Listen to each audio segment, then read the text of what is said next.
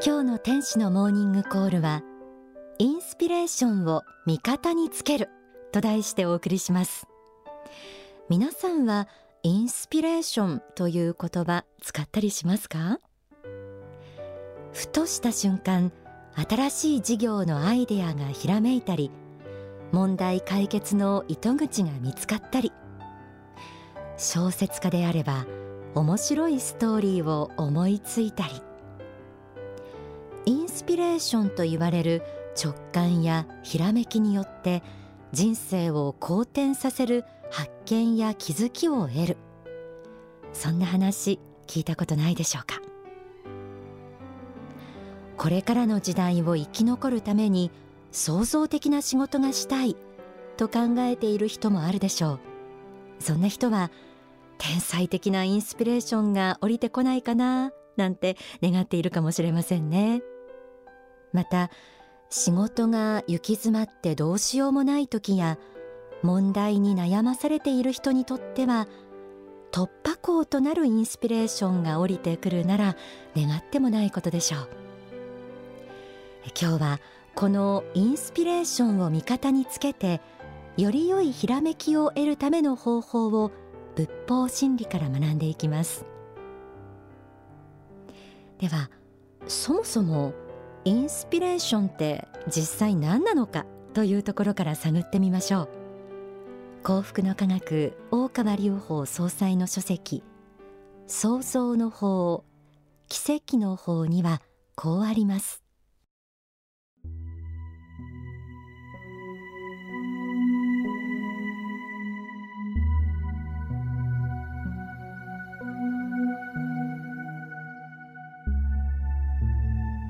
インスピレーションの本質はほとんどの場合主語指導例による導きです。彼らは物事の先が見えたり結論が見えたりすることがありますがこの世の人間の努力修行というものを非常に大事にしています。この世の人間が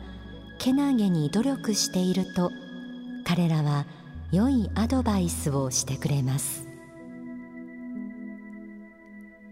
そのひらめきは自分の頭脳で考えたように見えて本当はそうではないのです。その人に必要な時にその人にわかる形で霊的なアドバイスが降りているのです。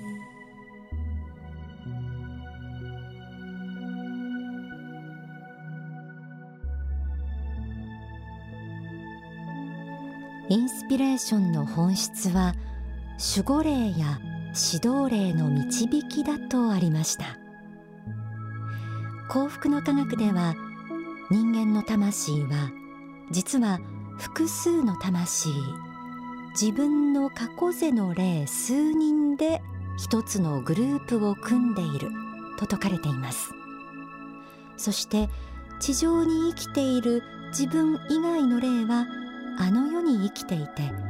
基本的にそのうちの一人が守護霊をしていると教わっています。また守護霊よりももっと見識の高い霊が指導霊として協力してくれている場合もあるようです。彼らは地上で生きる人々へ進むべき道を教えようとさまざまな機会に思いがけないところでインスピレーションを送ってくれています。つまりインスピレーションとは単なる人間の思いつきではなくこうした霊界からの働きかけによるものが大きいということなんです。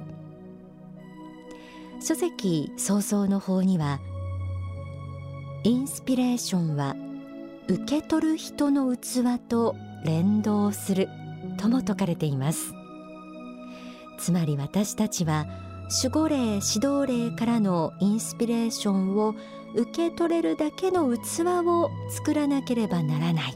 ということ。ここからはそうした器はどのようにして作られるのか書籍創造の方から紐解いていきます。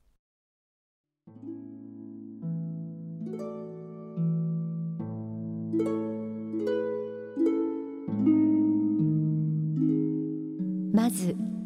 勤勉な努力家であることが大事です。これを一番目に言っておきたいのです。な努力家としての生活信条生活態度を持っていない人に降りてくるインスピレーションには気をつけなければいけません。そういう人は悪いものに影響を受けることがあるからです。霊界には人を破滅させようとして悪いインスピレーションを与えようとする悪霊と呼ばれる存在もいるのです。そういう悪いインスピレーションを受けないためには仕事や勉強において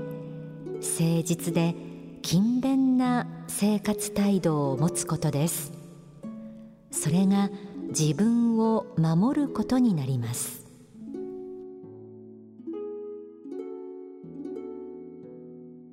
まずは第一に勤勉な努力家であること。実は私たちの思いと行いによっては霊界の良くない存在から悪いインスピレーションを受けてしまうこともあるようです。でも生活態度を正し勤勉に努力する習慣を作ることで天上界からのより良いインスピレーションを受けるための土台を作ることができるんですね。これはインスピレーションを受ける前提としてとても大切だと言えます。それに天は自ら助くるものを助く。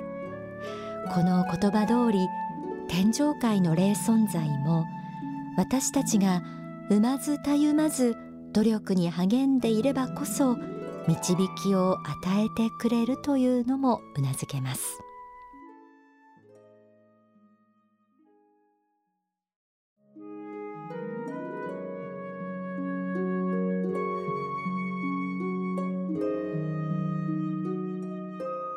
2番目は異質な領域に踏み込んで努力をすることです。一般的にはインスピレーションは単なる思いつきのように見えるかもしれませんがインスピレーションを受ける人は水鳥が水面下で水をかいているのと同様に見えないところで人知れず努力をしているのです。そしてその努力は異質な領域にまで踏み込んでいます。要するにその職業にある人やその立場にある人は普通はやっていないという部分にまで努力が及び努力の領域が広がっているのです。異質な分野にも踏み込んでコツコツと努力することが大事です。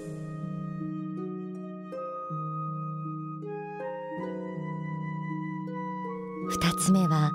異質な領域にまで踏み込んで努力すること。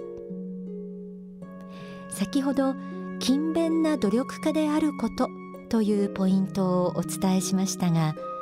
良いインスピレーションを受けるためにはさらにその努力が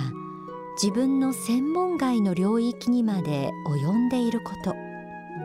つまり自らの持っている知識がさまざまな分野にまで及んでいることが大切なようです。やはりインスピレーションを下ろす側も受け取り手がその分野に関する知識や見識を一定以上に持っていなければ伝えることができないということではないでしょうか。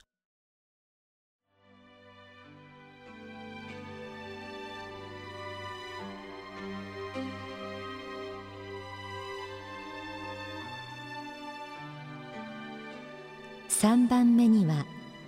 情報遮断が大切です。現代では一定の情報遮断と情報収集とを見事に使い分けることのできる人がインスピレーション豊かな人であると言えます。インスピレーションを受けて創造的な仕事ができる人はそういう人なのです。したがって情報遮断が全くないという状態ではダメであり雑情報が入らない時間を持つための工夫も必要です。一日中雑情報が入り続ける状態はインスピレーションを生まない状態なのです。情報収集をしていろいろなことを勉強しなければいけないのですがそれだけではダメなのです。時々情報遮断をして一定の間邪魔されない孤独な時間を取らないと考えを煮詰め蜜を作ることはできません。本当に大事なものを作るためにはやはり一定の情報遮断が時々必要なのです。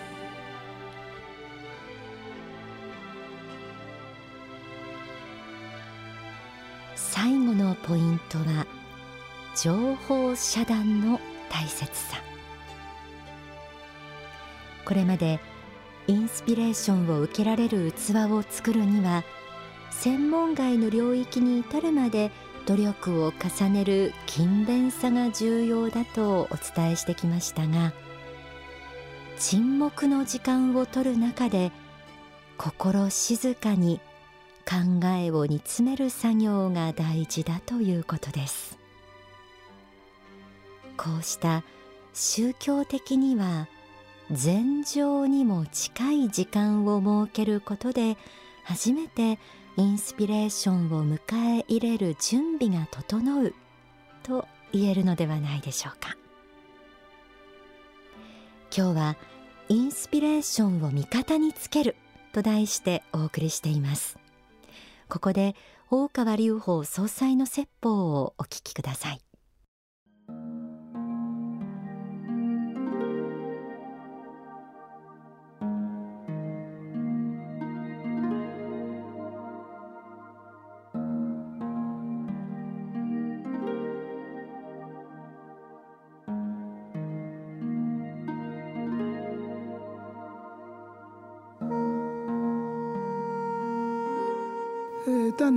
全てお任せではいけないけれども、えー、この世でも努力する。あの世でも救いの手は差し伸べている、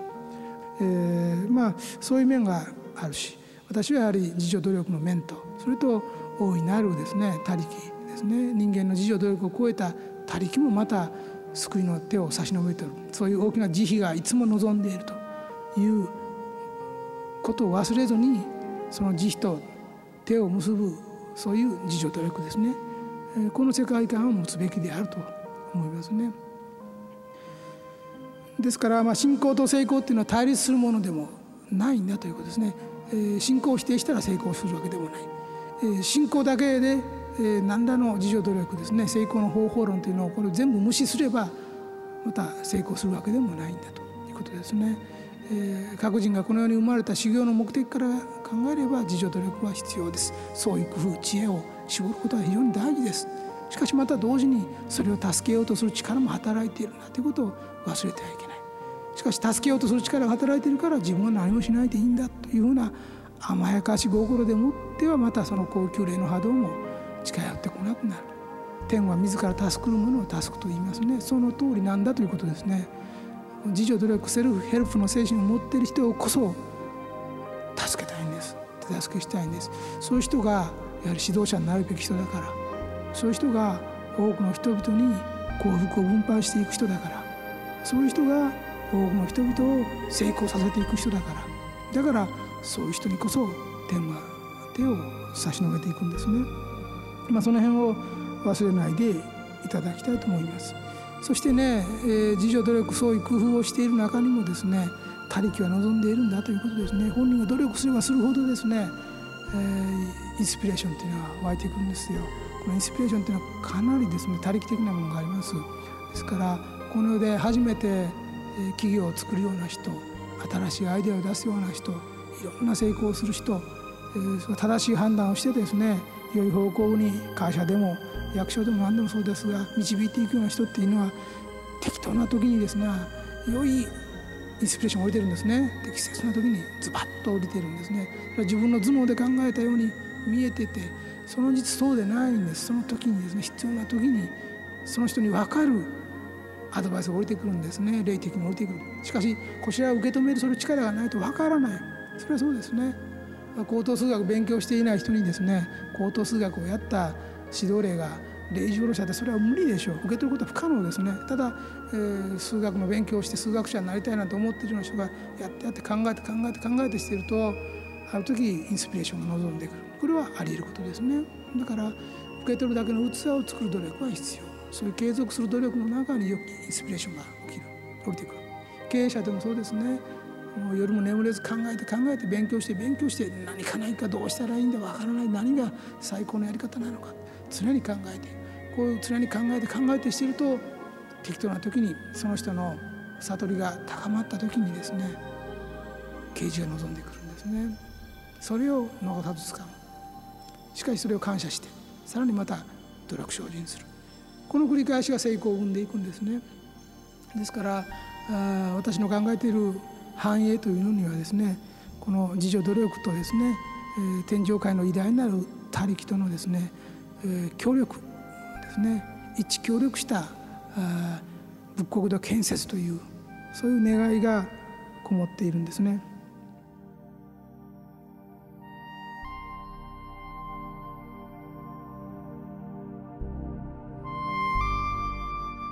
お聞きいただいた説法は書籍奇跡の方に収められていますインスピレーションを味方につける。と題してお送りしてきましたがいかがでしたでしょうか。インスピレーションって言葉ではよく聞くけど実際はどこからともなく降りてくるものなんて漠然とした理解だったり単なる思いつきと思っていた人も多いかもしれません。でもお伝えしたように幸福の科学ではあの世の世界から私たちを見守ってくれている守護霊や指導霊の導きだと教わっています。彼らは私たちに気づかれることはなくても